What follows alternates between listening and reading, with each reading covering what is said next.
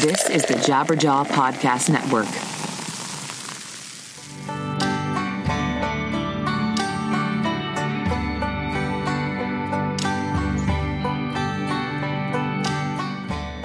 Hi, hello, everybody. Welcome to 100 Words or Less, the podcast. I am your host, Ray Harkins, hanging out on this beautiful, beautiful day in Southern California. And I have a director of a feature length film on the episode this day. This day being Wednesday. Hopefully, you're downloading on Wednesday because uh, you need to go to the Regent Theater in downtown Los Angeles on Wednesday, the 20th, because uh, The Icarus Line Must Die is a film that I've watched. You, if you have any sort of affiliation with independent music, you will enjoy it. And especially if you know the band the Icarus Line. And even if you don't, you will like this film. So go to the Regent Theater tonight and you will be able to see the premiere of this thing. But uh, hold, let, let's put this in context, right? I'm just like throwing dates out at you and stuff like that. But so Michael Grodner, he is uh, the director of this film, The Icarus Line Must Die, and I actually worked with him uh, a long time ago on a music video for the band Planes Mistaken for Stars when I was working at Century Media, and uh, I just thought he was a awesome guy, just super professional we were able to get this video done uh, very efficiently and cheaply, and it was awesome. Like it was just a very thematic video. they had a lot of great stuff going on uh, in the video, just stuff that I was like, oh wow, like this is a great treatment. And uh, yeah, so when this came across my desk, I was like, I would love to have Michael on. So hold on, let's get some other things that are top of mind into your mind so you do this and that thing that you need to do is buy band merch, right?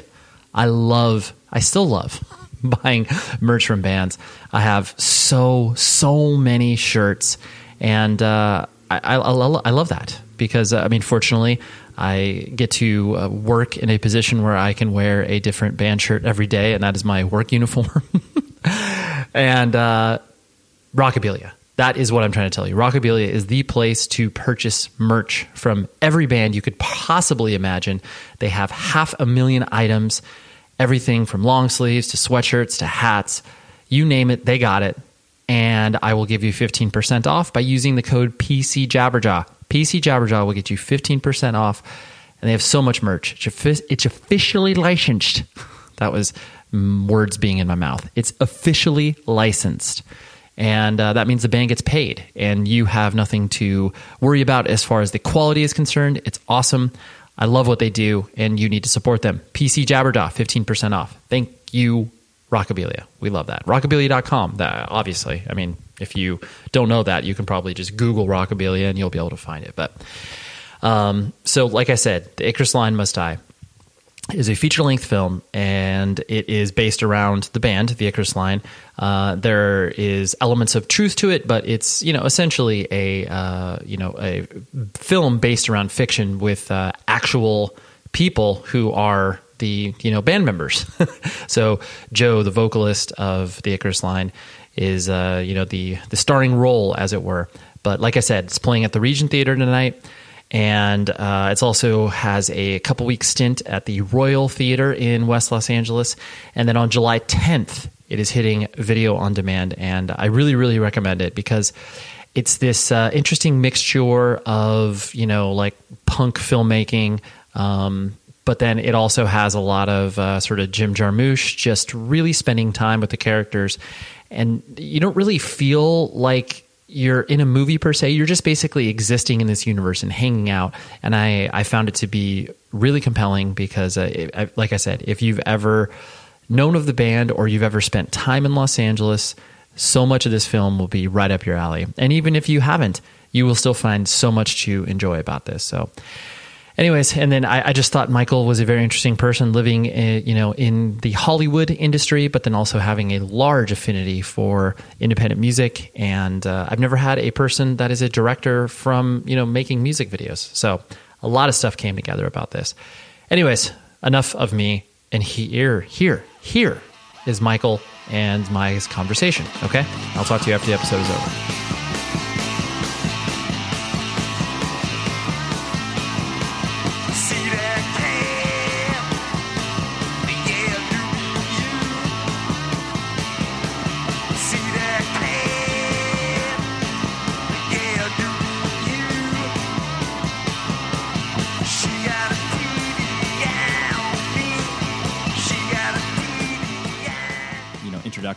To you, which was obviously our work together with Planes Mistaken for Stars, um, and you know you doing the music video for them, and uh, you know. I, a lot of my job then was obviously to kind of figure out people to you know work with because it, it, was a weird time when the music industry was changing where you know music videos were still important but as you have noted um, that you know budgets just didn't exist where it was like hey can you do this for like three dollars and, and, directors are like uh, I, I, I can right. tr- I can try but I don't know how this will work um, right but then I, I always uh, I, I, always respected the fact that it was like the um, you know the people that I work with, such as yourself and you know a few others that stuck out in my head, that you were you were down to do it on a shoestring budget, but you also put a lot of you know your own artistic effort into it. Whereas you know sometimes you work with people that you kind of get what you pay for, you know, um, but you definitely did not have that uh, experience in my eyes. Um, but the it, it seemed it, it, to me, you know, you, obviously you've always been drawn to film and working in the visual medium, but you know, when you were working with th- these bands and doing the music videos, it seems like you really had to care about it. And I know that's kind of a basic statement, but like it, it seems to kind of come through. Did, I presume that's kind of the the approach that you had in all these music videos. Yeah. Yeah, I mean, well, you know, I I think I've done maybe about fifteen music videos.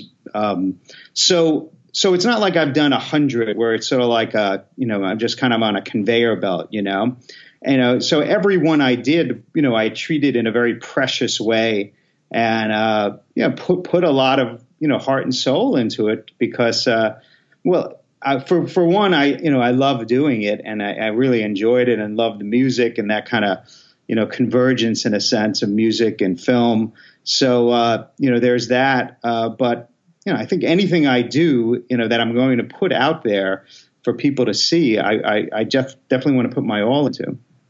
Oh, totally. I mean, it, makes sense, but I, I mean, I, I, guess to a certain extent too, where uh, yes, like you know, you can use these music videos as, as, calling cards for your resume and everything like that. And yeah, last thing you want to do is put forth a you know inferior product, so to speak. But um, I, I, just always noticed like with the uh, particular bands that you worked with as well, where there was always this real um, I guess artistic slant to them because you know you, of course you could do the proverbial hey let's put a band in a warehouse and play have them play their song and like that's it you know? There's nothing maybe there's a little narrative you know? But all the videos that you approached was they're very thematic and had a lot of stuff going on rather than just the traditional let's watch a band play live. Well yeah again also it's you know, what videos do I want to see uh, and and I do feel like a lot of the performance videos that you do see you know, I think you get bored after about 30 seconds of a performance video, unless it's just an amazing song, an amazing performance. So I think you need to give the uh, viewer more than that. And and and I think it ties into the film The Icarus Line Must Die. That so I, I, feel a lot of the time, in addition to really cool imagery, you know, if you do have a video for uh, you know three minute song or th- more longer, you, you need to keep the audience's attention. And I think a storyline does that. You know, if you have a beginning and a middle and end, you want to stick around to see what happens at the end. Uh, so that was my thought a lot of the times with these videos. Yeah, totally. Yeah, you want to keep people, you know, ho- hooked for lack of a better term, or interested in the in what is unfolding, and you know, uh, it'll serve two purposes. It'll be entertaining, and then it'll also introduce people to hopefully, you know, a cool song and a cool band. Yeah, and and also I guess the time we were doing it too, uh, which was probably around at least ten years ago, uh, maybe a little bit more. Uh, you know, videos are somewhat disposable for people. You know, you can just click on and and, and see something and and then continue clicking. You know, so you want them to stick around for a while. Yeah. Oh, totally. Yeah. I mean that, and I think that was where that sort of transitionary phase existed, where you know MTV had less of the stranglehold, where you know um, not only were they playing fewer and fewer music videos, but you know the sort the sort of edgier independent stuff just didn't have a place until you know st- streaming started to be a you know incredibly important component not only of the consumption of music but the consumption of music videos but it was that fallow era of like you know 2000 whatever four to 2008 or nine before and it's not like the budgets crept back up, but people were just like, oh, who's even watching music videos? Are these relevant anymore? You know? Right. And it's funny, I do still get that today. I mean, I'm I'm I'm still interested in doing working with bands on music videos, but and then I, sometimes I get from the label like, well, you know, nobody's really watching who I don't watch videos anymore. That's what I get some some comments from say label heads. But you go on YouTube and you see, you know, some of these videos get a ridiculous amount of you know, uh, you know, you know, people watching it. So I think there's there's still there's still an audience there, may, maybe more than ever. I, I really agree. I, I, think the it's almost um, just as important to do a visual component as when you're picking out, you know, the first song you're going to release on the internet to people. You know, it's like those are hand in hand they need to be you know in sync with one another in order for people that are you know like you said just kind of clicking around um, trying to f- find new stuff to be exposed to. You got to have some interesting visual presence because yeah otherwise you're just you know you're completely missing an entire platform you know? Right right. I mean you know that's where people you know you immediately go to youtube when you hear of a band you know? Yeah for sure.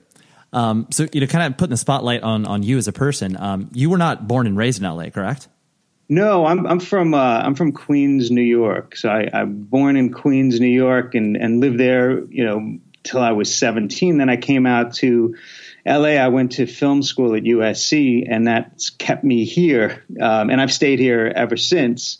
So uh, yeah, I'm originally a New Yorker. Sure, sure, right. You you, you have the uh, a little of your accent creeps out occasionally, just like just occasionally. Right. when I start start drinking, it really comes out. So that's amazing. Um, any moment now, we'll start here. That's perfect. I, I, I, should I should note that we're doing this before noon. So, um, but the uh, you, you, know your your trajectory in regards to the fact that you have always been interested in you know independent minded music and stuff like that, and especially obviously with your you know the the film you're putting out. Um, you know, where did kind of independent music start to infiltrate your your life? I mean, you know, clearly being raised in New York City had a, a large cultural impact, but you know, when did that stuff start to creep into your life? Well, I guess for me, like, uh, yeah, as a kid, I mean, a very little kid, the first band that made an impression on me in a big way, or I want to say maybe the first show I ever saw was Kiss. And because in a way that also, I, I was, you know, always into film and I was always into horror films. And then Kiss came along and you had, you know, horror films and, and music together, which was like, yeah, the best thing in the world for me as an 11 year old kid. Uh, but uh, I guess when I, know, I've always been into interesting music stuff that's off the beaten path, and you know, not necessarily the you know the popular stuff. And uh, you know, as far as punk or or indie music, I was I always loved guitar music, and whether it's you know Ramones or the Clash or more obscure stuff. And but when I, I remember coming out to LA, the thing, the three bands, I just remember these three bands that really had an impact on me, and this is when things kind of changed. Was Husker Du, uh, Replacements, and the Minutemen, mm-hmm. and and those, those I mean remember those records um, came out around that time. That that kind of changed everything for me in a sense, music wise, and uh, I mean I have a wide taste in music, but uh, yeah, yeah. I, the cool thing is, it's like you know, over and o- then over the years, as my sort of as things turns that I've took in terms of my career or things that I do, um, now I'm you know I I put on shows with Mike Watt of the Minutemen, and and we shoot you know we've shot interviews with him. Uh, so it's it's kind of a nice thing that kind of comes full circle in a way.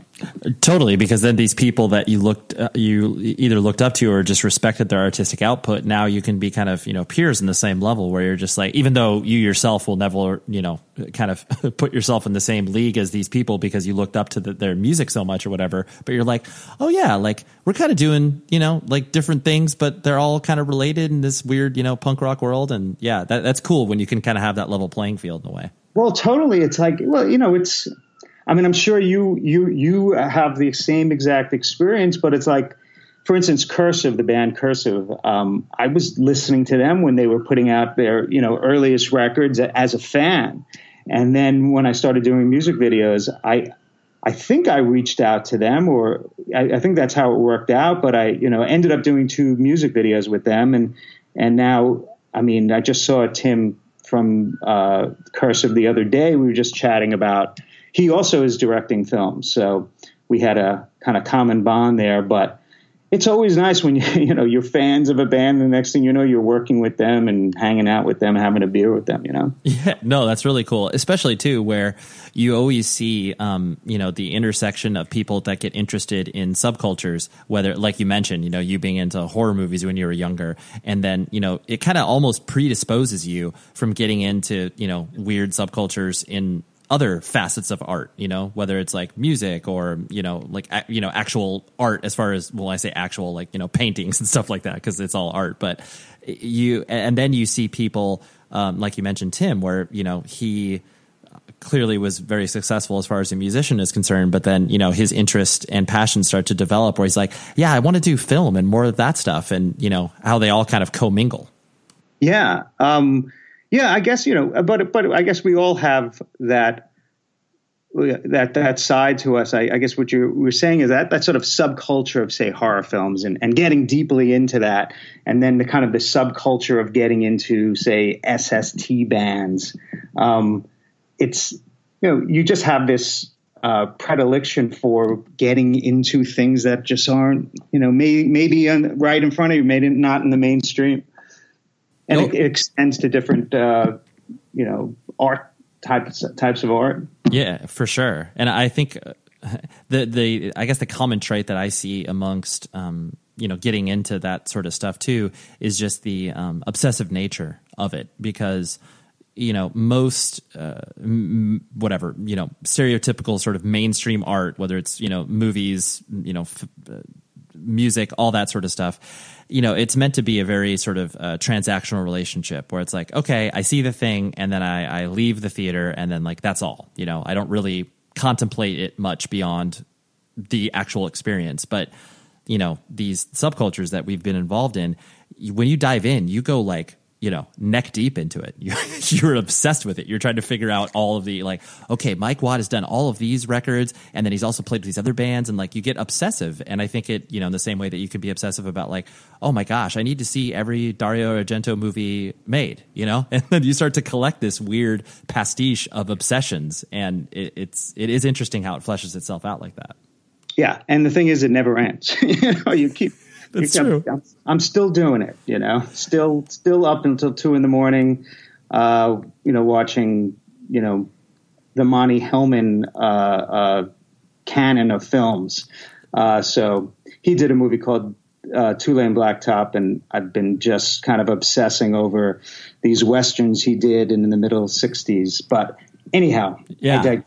No, no, but still, but like I, I do think that I mean you hit on a really key component that I think a lot of people run into. Um, you know, as they get older and as obligations start to seep into their lives from you know either professional or you know they have families and like your time becomes more um, uh, of a commodity because you know you, there's less of it to go around. A lot of people, you know, kind of uh, they they turn away from the the uh, whether it's obsessive nature or um, they just don't find the time to be able to, you know, do these things. And I think that's when, or, or be excited about, you know, uncovering new bands or directors or whatever. It just kind of runs into a wall and then, you know, people kind of like leave it to the side, which, you know, that's fine if that's what you're into, but I think you got to keep trying, you know? Yeah, I, I, I haven't found that. I, I haven't found that, that where I, you know, I'm, I, it's just part of my nature. I think that I'm interested in finding out new stuff and find and, and and delving deep into that. I mean, I still have I like you know a sense of history and and still uncovering a lot of music that I really didn't listen to, but you know now I think you have a it's you have a little easier road. Like if you go on Spotify and you can pop up, you know, uh, you know, suicide or something like that, and that maybe something that kind of wasn't on your radar ten years ago or twenty years ago you know, it's a little easier, which is pretty cool. Totally. I mean, there's definitely no. Um, I mean, there's late. The the feeling of being late to the party, you know, still exists. But you know, you like you said, you can. Uh, of course, you can't transport back in time and see you know suicide perform in New York City, but you can contextually dive into an artist and understand where they're coming from and still have it impact you in a major way, even though, you know, they haven't existed for 30 plus years. And you're like, oh my gosh, like, I'm so glad I found this now. right. I, and I, and also, you, you know, for better or worse, you still have a lot of these bands getting back together, doing reunion tours, maybe more now than ever, but maybe they were always doing these kind of oldies tours, you know. Like if you didn't see the Pixies back in the day, you're going to be able to see them pretty much every year for the next who knows how long. totally, totally, and especially too, like you always have those conversations of the, uh, you know, the holy grail bands where it's just like, oh yeah, of course you're never going to be able to say this band, and then it's like you know almost every single corner, like as long as the you know seminal or founding band members are alive, you're probably going to be able to see them. Yeah, well, it's funny. Uh, we, you know, I when I was younger, like in junior high school, I used to be into uh, the band Yes, and then uh, slowly I started getting back into them. And we went to go see them the other a couple of months ago, but it wasn't. but now there's two yeses, right? There's Yes with Jon Anderson, and then there's Yestival. I think that's what it is, or the, at least that's what I went to go see. I went to something called Yestival. That's a, I, I had no idea that that split off into two things. That's amazing. Yeah, yeah, yeah. So as you know, Steve Howe is on one in one band, and Jon Anderson is another. And the Steve Howe band you know, has a guy that's like a sound a, a Steve Howe, a, a Jon Anderson sound alike. It's pretty good, and um, and yeah. So, but but you got Steve Howe, who's pretty, you know, ridiculously great. Right. So that was it was pretty solid, pretty solid. You know, obviously you want to see the whole band together, but yeah, but yeah, yeah, you can't you can't win them all. You can see, you yeah. know, as long as you're seeing a version of it that's like, okay, yeah, there's some members and they're they're sounding awesome, then I'm into it. Right. Yeah. It's not quite Beatlemania, but it's kind of almost close. Like the the bass player was big. It wasn't Chris Squire because he's dead, but they introduced him as the man that Chris Squire handpicked to play bass. So there's some connection, you know? Right. Yeah, exactly. There's they yeah. didn't just throw a wig on a guy. right. totally. So some dude they found a guitar center like, hey, uh, hey, you're a shredder. How about you come play with us? but but I did see Emerson Lake and Palmer too on that same show. But the only guy left is is uh, uh is Palmer. Mm-hmm. So uh, and and both I think the two other guys are dead. So they did have two guys who are like literally guitar center guys on either side of Carl Palmer. Right. Um, I, I, guess I, I, guess there are stranger ways to make your living, you know. yeah, it seemed to be having a good time. That's that's good. That's good. Oh, I'm very excited to tell you about the sound of vinyl. It's no surprise that vinyl is a huge part of my life and many other people's because it sounds incredible, looks great, and it's fun to collect. The only problem is, is there's so much out there, but that is where the sound of vinyl comes in. Their mission is to help you build the perfect collection. They got a website where you can shop over 20,000 titles and an amazing recommendation service that can learn about your personal taste and offer personalized suggestions of records that you'll love. It works over text message. It's super simple. They'll text you an offer for an album, and if you want to buy it, all you have to do is reply yes. You can even text back to chat with a real live human who can help you find the perfect record. Plus, they got collectible, limited edition colored vinyl that you won't find anywhere else from artists like Weezer, Beach Boys, John Coltrane, Aerosmith, REM, Kiss, and so much more. Plus, there are no subscription fees and no commitments. Give it a try. Go to soundofvinyl.com slash words and sign up for the tech service to get $5 off your first record. Again, that is soundofvinyl.com slash words for 5 bucks off your first record. I cannot tell you how cool this service is.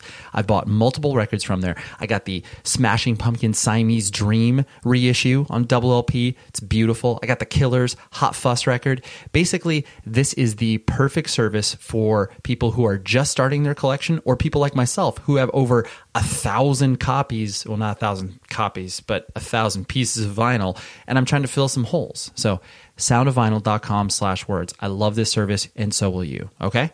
Now on with the show.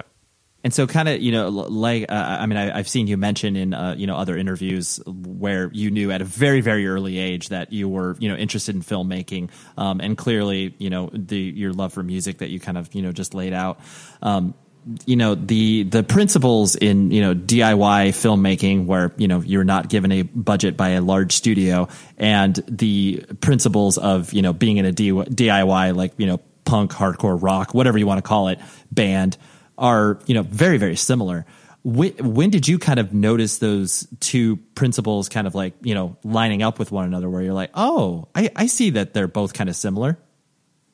I, you know, I've, I mean, it's one of these things where it's like it, it's you know you you have two choices. You either do something with very little, or you just don't do it. And I'd rather do the do something, you know. So that's uh that that that's one aspect of it. But yeah, I've always loved I've always loved things that are rough around the edges and and I've always strived for this kind of authenticity, which you hear in, in punk or indie and stuff that's maybe got has has this lo-fi aesthetic to it, uh, and and I think you can't get that authenticity. If you throw you know twenty million dollars at something, um, you lose that authenticity.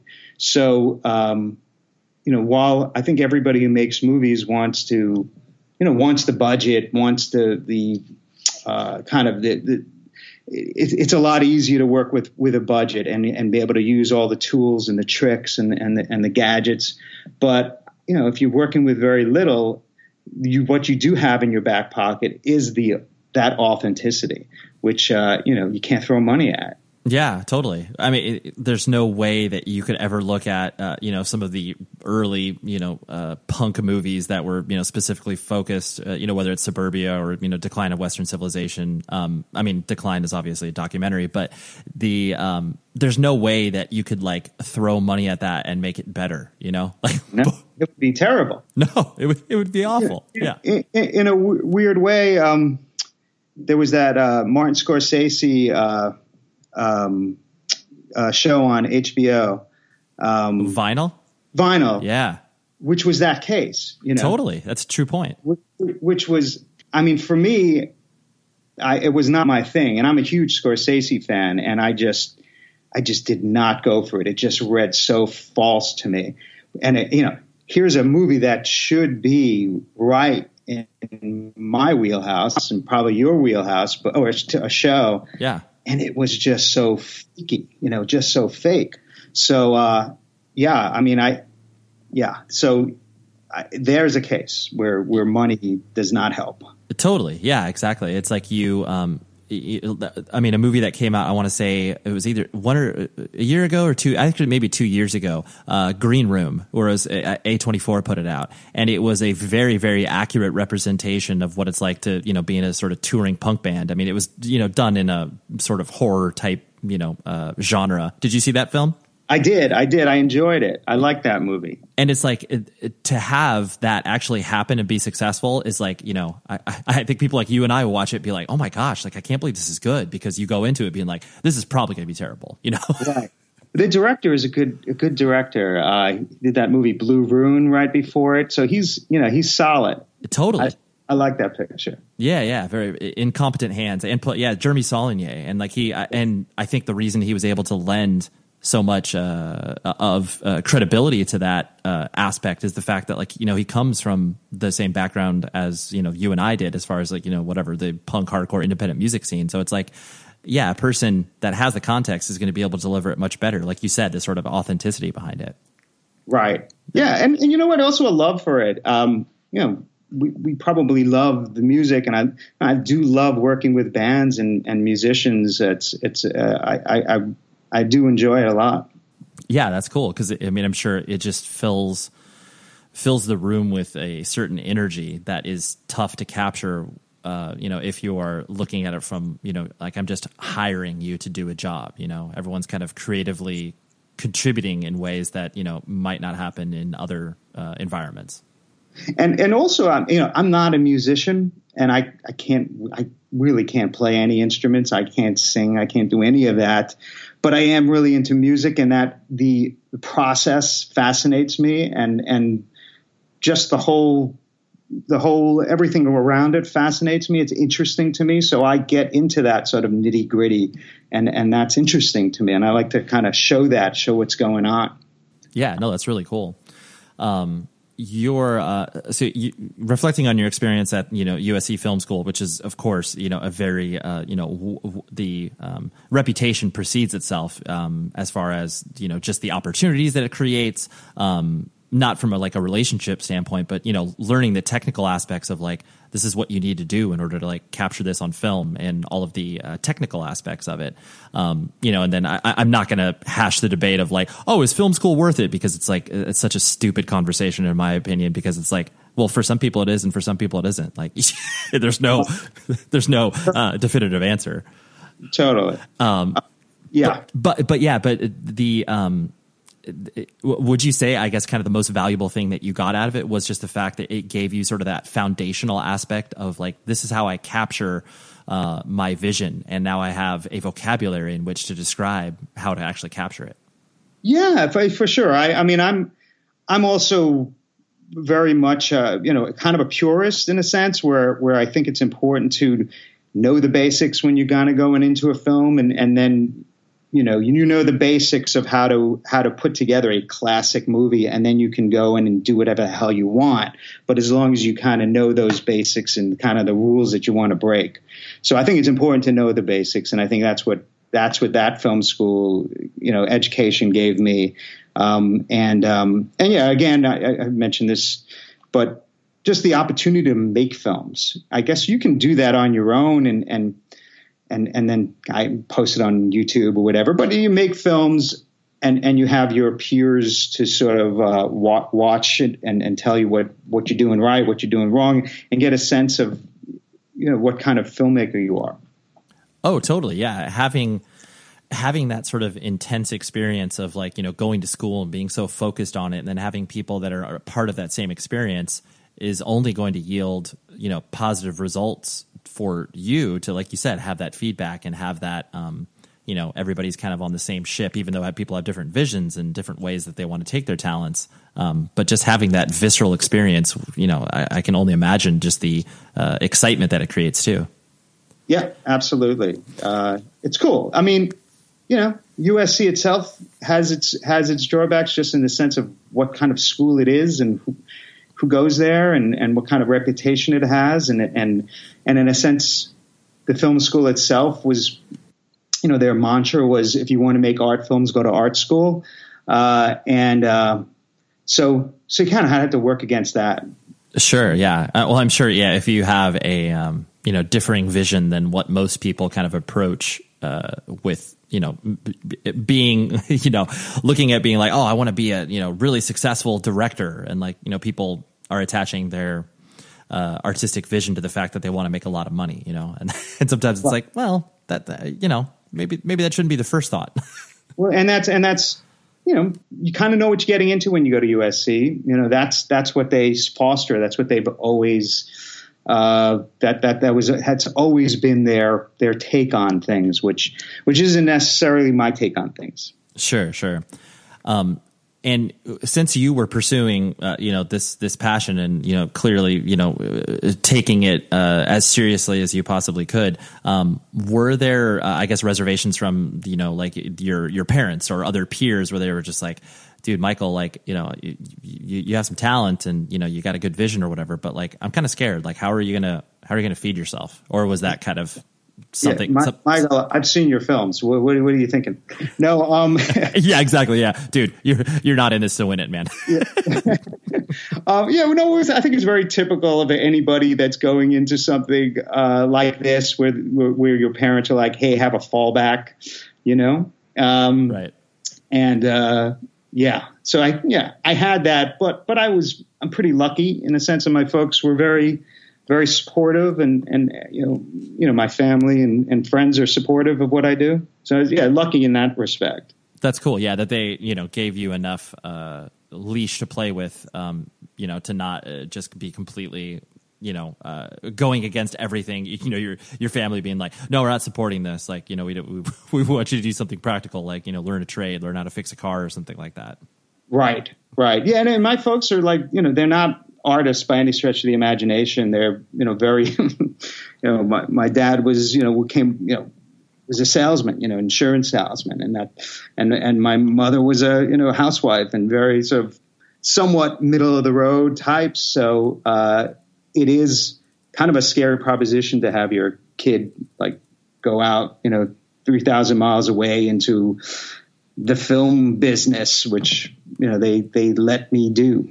Right, exactly. Well, the notion of uh, you know everybody traveling to Los Angeles to make it in the biz, it's like that's such a you know an archetype and a a common um, a common thing that uh, many people encounter across the country and are just like, oh no, my son or daughter can't go out to the you know the the, the big city; they'll be swallowed up. Right. Well, yeah. Uh, I would, you know, coming from New York, I don't know if they would necessarily worried about, but you might have to ask them. Yeah, know? that's true. That's well, funny you mentioned that, Michael. No, just kidding. let's, let's, live. Yeah, let's bring him on the call right now. No.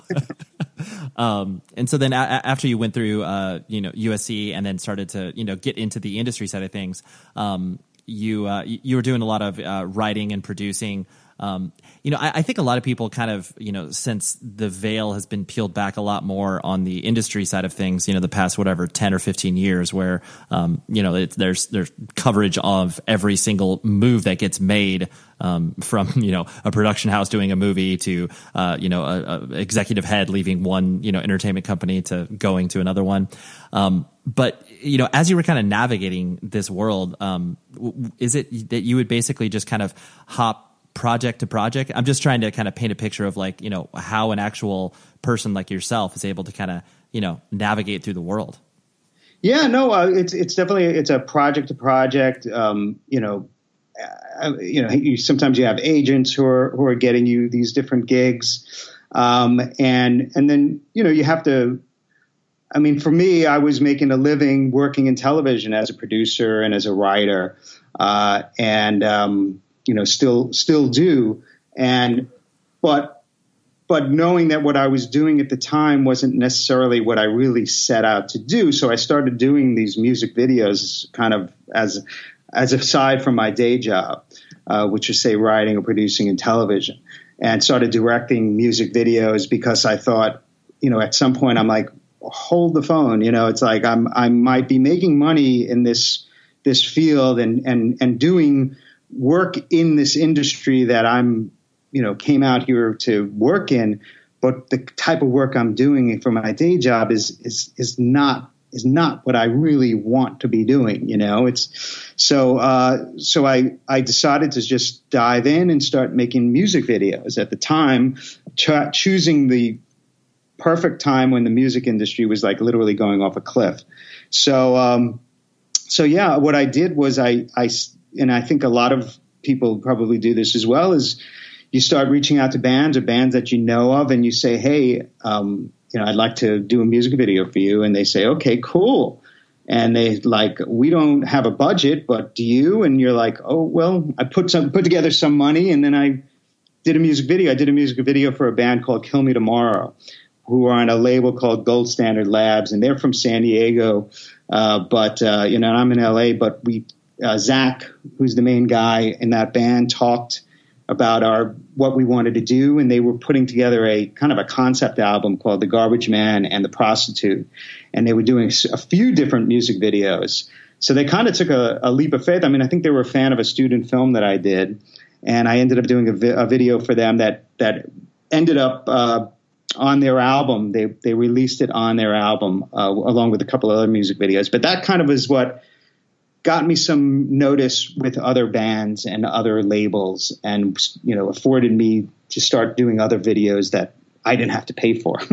yeah, no, that's really cool. I, I, I always like I, I, like that picture that you painted where it's like you know you, you were working um, you know in the industry that you had uh, set forth to work in uh, you know but it wasn't maybe you know satisfying the creative itch. It satisfied the you know the the fact that you were making money and making a living, but you know you were like well I want to do. I mean uh, there is a really interesting through line in all of the bands that you have worked with, just because um, you know whether or not they were on the same you know record label, which obviously they weren't, but like it was always you always seem to work with those you know very uh, avant garde, left of center. Uh, bands like uh, you know tripping into the you know the Justin Pearson universe of you know GSL and 31G and all those bands like they were so um, you know not only stylistic but that had a very very strong stance musically uh, ethically and the fact that you were able to kind of go in there and work with bands in that orbit. Um, that you know that takes a lot of uh, uh, work and effort to, to, be you know like not only to foster the trust uh, from human to human, but then also like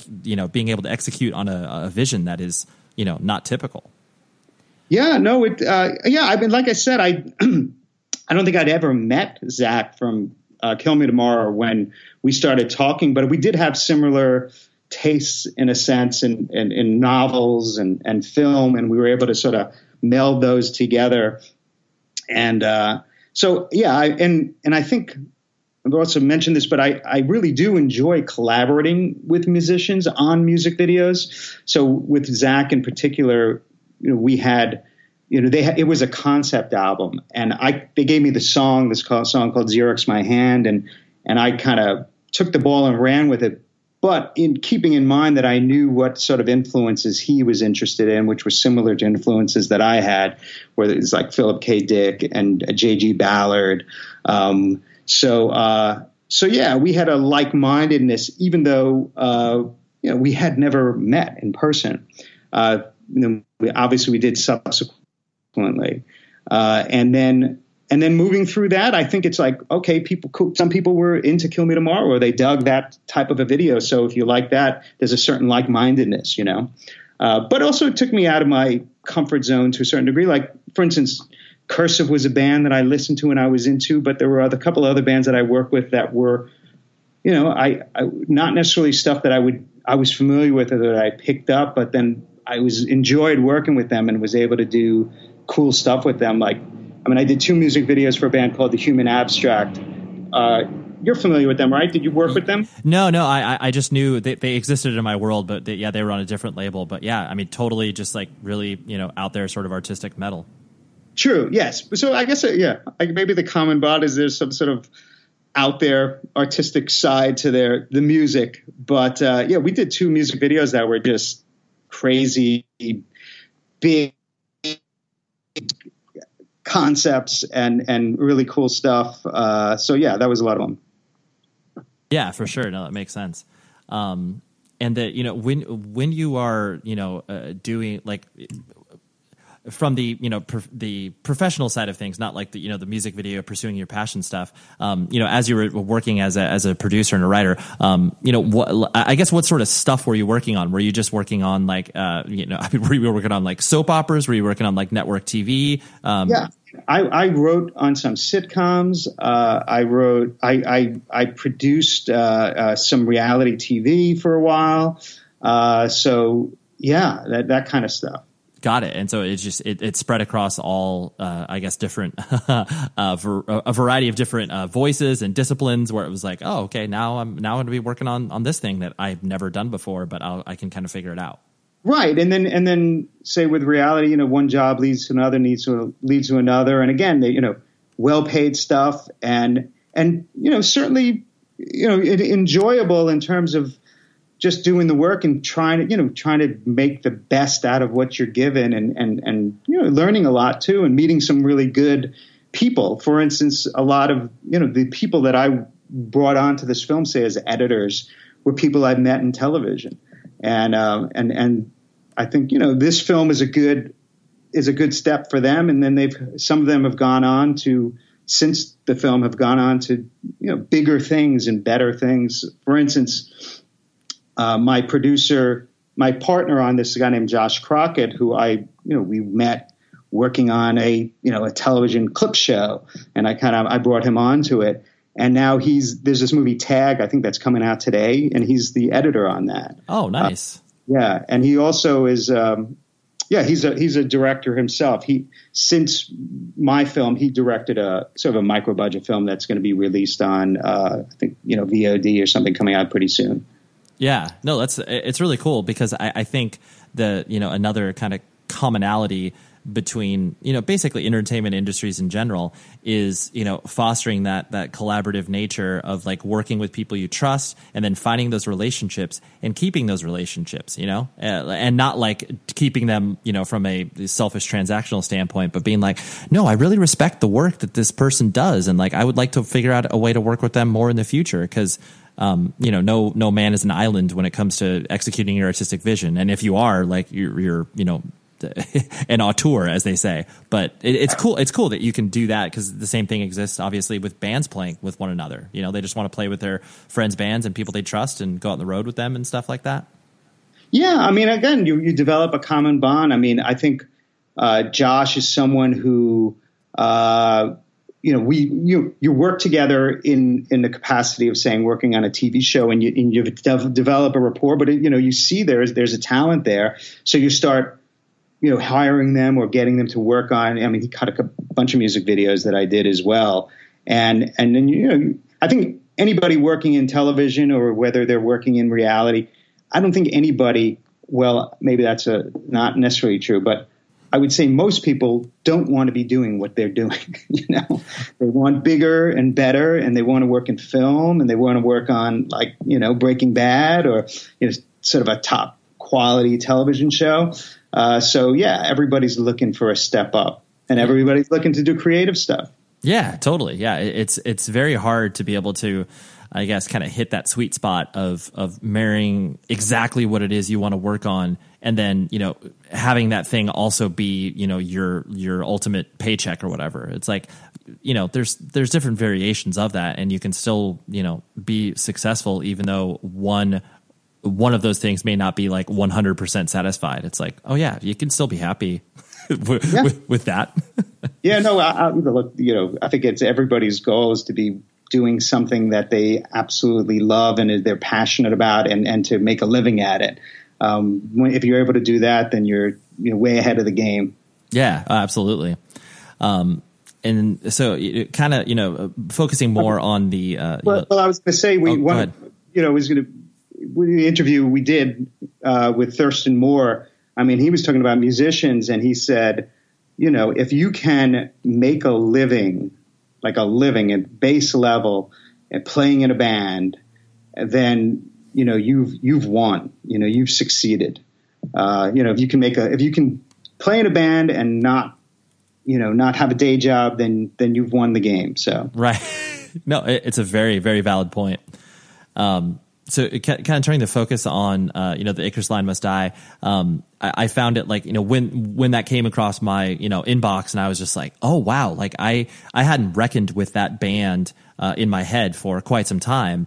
Um, and it, it, was just one of those things. I was instantly intrigued just because. I mean, I think anybody that existed in the early aughts within independent music, uh, you know, was aware of the band either by reputation alone or the, their connection to Buddyhead. Like you know they they clearly uh, elicited a reaction you know um, and then you know watching the film it was one of those things where i uh, you know i was taken by the fact that you were uh, you know it's this mix of you know narrative fiction and then also a lot of truth that is uh, you know sort of the, the, the documentary style of you know how you were portraying uh, certain aspects of the film.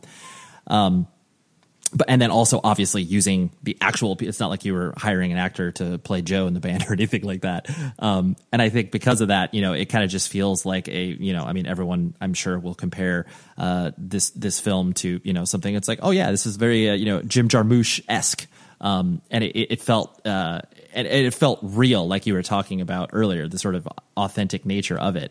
Um, you know, as you were kind of building this thing up with Joe in your head and kind of working collaboratively with it, um, was that basically kind of the the Bible in which you approached uh, every decision towards the film on? The Bible meaning what would Jarmusch do? No, or, or no, or, no, or, or just of the just the I guess the authenticness of it. You know, the fact that like we're just trying yeah.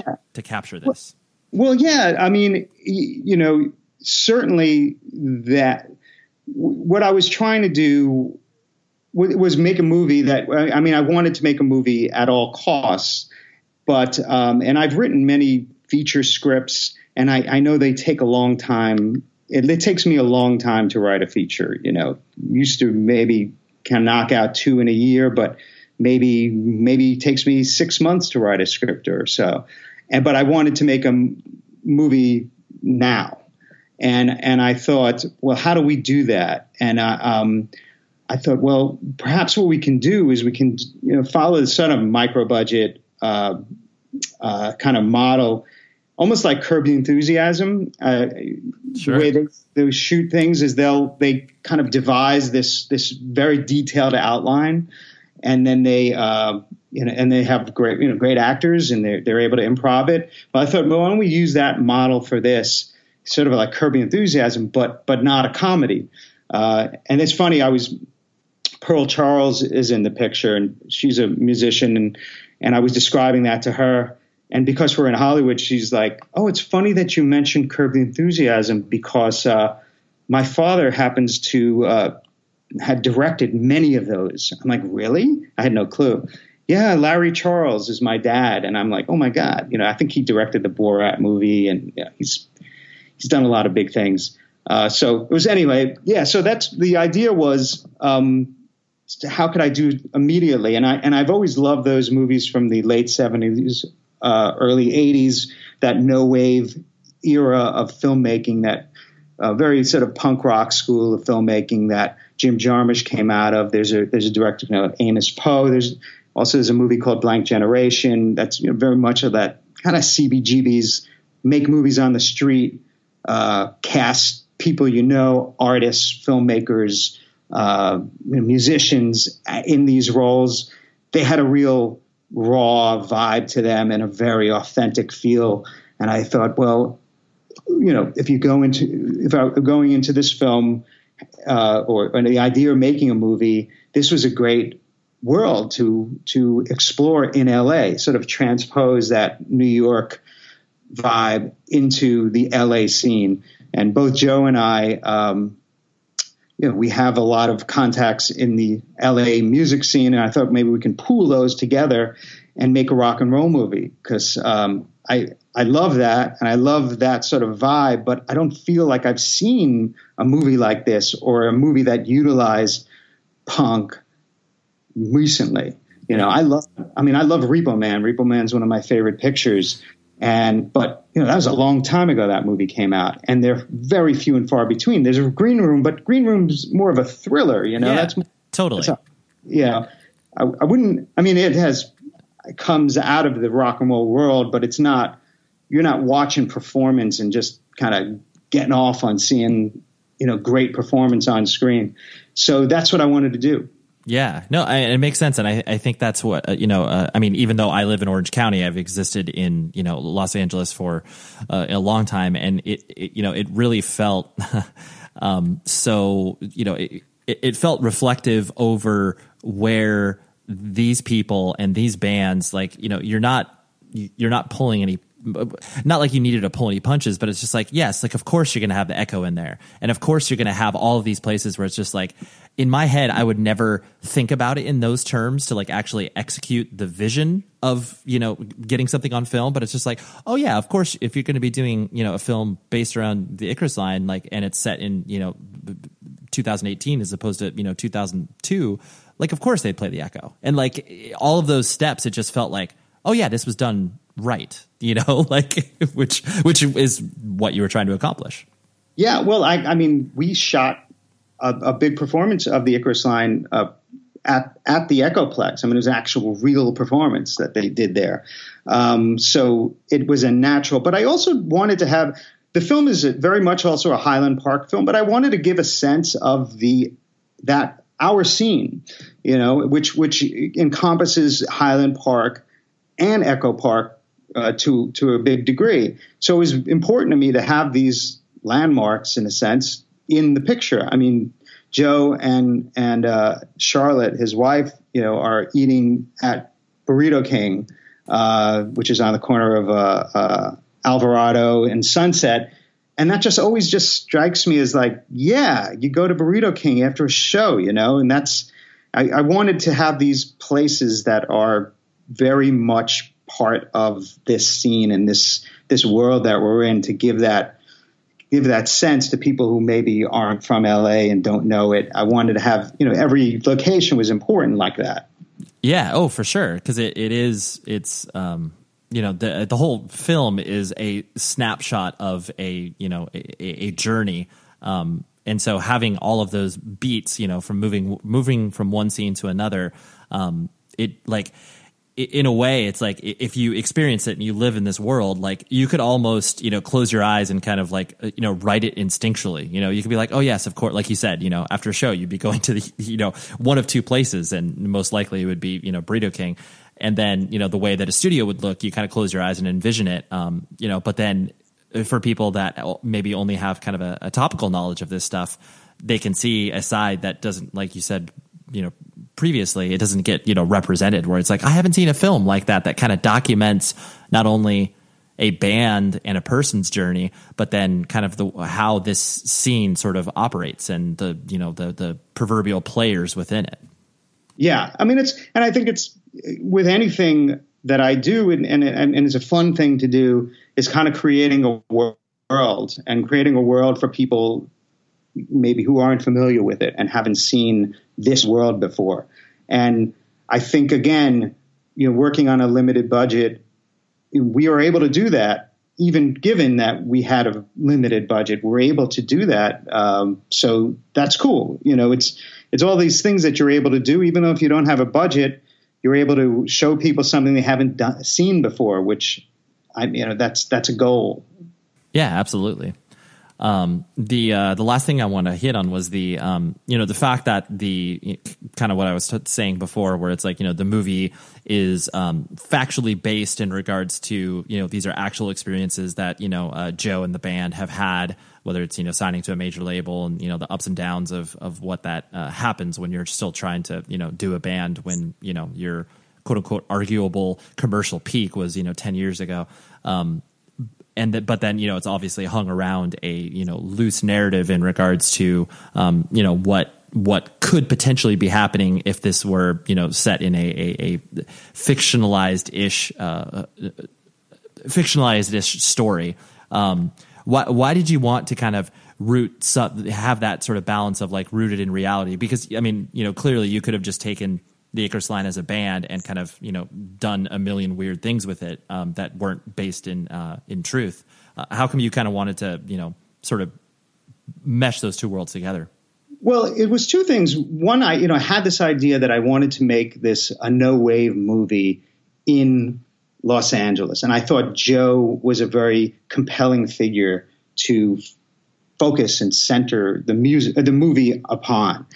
And then his story at the time we started making the movie was really interesting to me.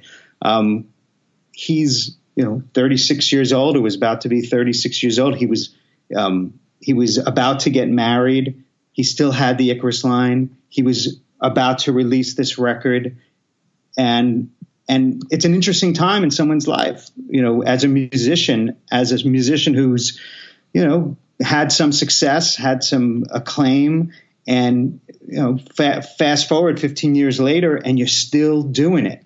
And i think that's very much relatable to me to i think a lot of other musicians and people who just consider themselves you know creative people uh, kind of to keep the flame going and and uh, but but at the same time you're growing up. You're becoming an adult. You're no longer a kid. You're no longer you know spray painting you know sucking dicks on the uh, strokes bus tour bus you know? Right. You know you're you're now you know you have a house. You know you have to pay a mortgage. And it's a scary time. And and how do you how do you uh, uh, deal with that? So that's what i thought was interesting. That that's kind of why i chose this path. And and everything in it is very true to Joe's life, and and the and the scenes are very, I mean, they're they're culled from his experiences. Yeah. Oh no, it's cool, and, and I think that it it it works on both levels. Like one, if you are familiar with this, the you know journey of the Icarus line, and then it works on the other side if you're just like, no, I, I have no idea, um, you know what this band is, but like you can see the uh, kernels of truth that be like, oh yeah, I could see why that would feel that way or why that would look that way. And um, yeah, I just think it's uh, it's cool. So basically, I'm trying to tell you, you did a good job, Michael. Thanks so much. yeah, of course. Well, dude, thank you so much for letting me walk you through uh, a, a, bunch of different things in regards to the uh, you know combo of, of, of music and, and film because I think that uh, some people might not automatically put those two together, but I always have. So I just I I appreciate you walking me through that. Absolutely, I, I thank you for giving me the opportunity.